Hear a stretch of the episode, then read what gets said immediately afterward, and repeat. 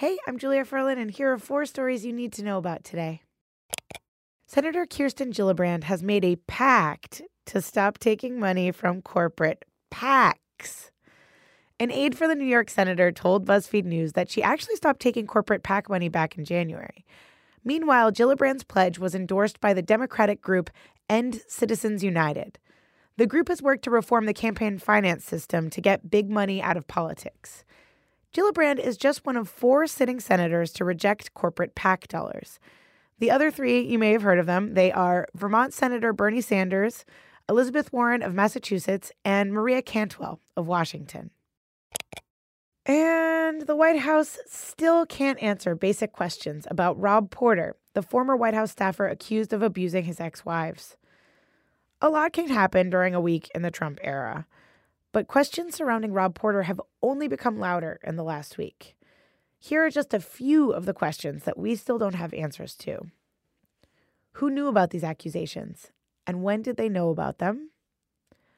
Porter didn't have full security clearance because of these allegations. So, how many White House staffers still don't have full security clearance? And why does President Trump continue to praise Porter's work in the White House without addressing the victims?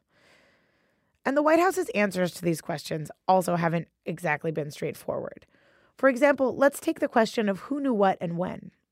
The New York Times and the Washington Post both reported that Chief of Staff John Kelly instructed staff to say that Porter was fired just 40 minutes after he learned of the allegations. But Press Secretary Sarah Huckabee Sanders said in a briefing on Monday that Porter's resignation was accepted within 24 hours that the White House, quote, learned of the extent of the situation. So there are multiple timelines. But yesterday, the Times reported that the White House was actually warned about the accusations months ago. It looks like for now, the questions will only continue. YouTube is still in the hot seat over one of its hottest stars, Logan Paul. At a conference in Huntington Beach, California, YouTube CEO Susan Wojcicki said that Paul hadn't violated the company's three strikes policy, this comes on the heels of a Change.org petition that demands that Paul be removed from YouTube because he posted a video of a dead man in Japan's suicide forest. His first video back after that, it was a video in which he tasers a dead rat. Wojcicki said that while Paul's videos reflect a pattern of egregious behavior, YouTube can't just pull people off the platform unless they violate a policy.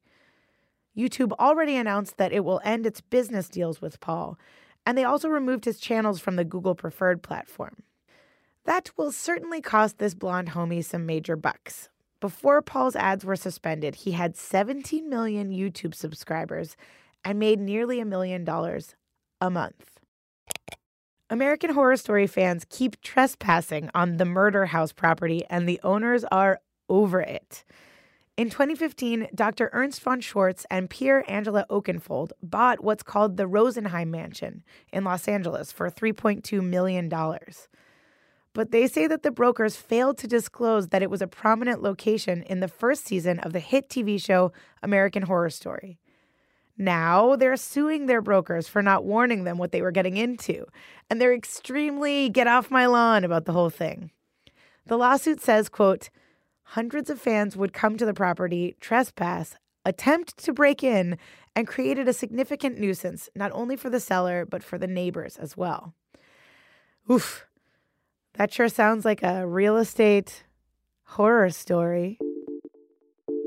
For more on the latest stories, you know what to do. Download the BuzzFeed News app, and you can listen to this briefing reporting to you as a podcast or on your smart speakers. Just look for BuzzFeed News.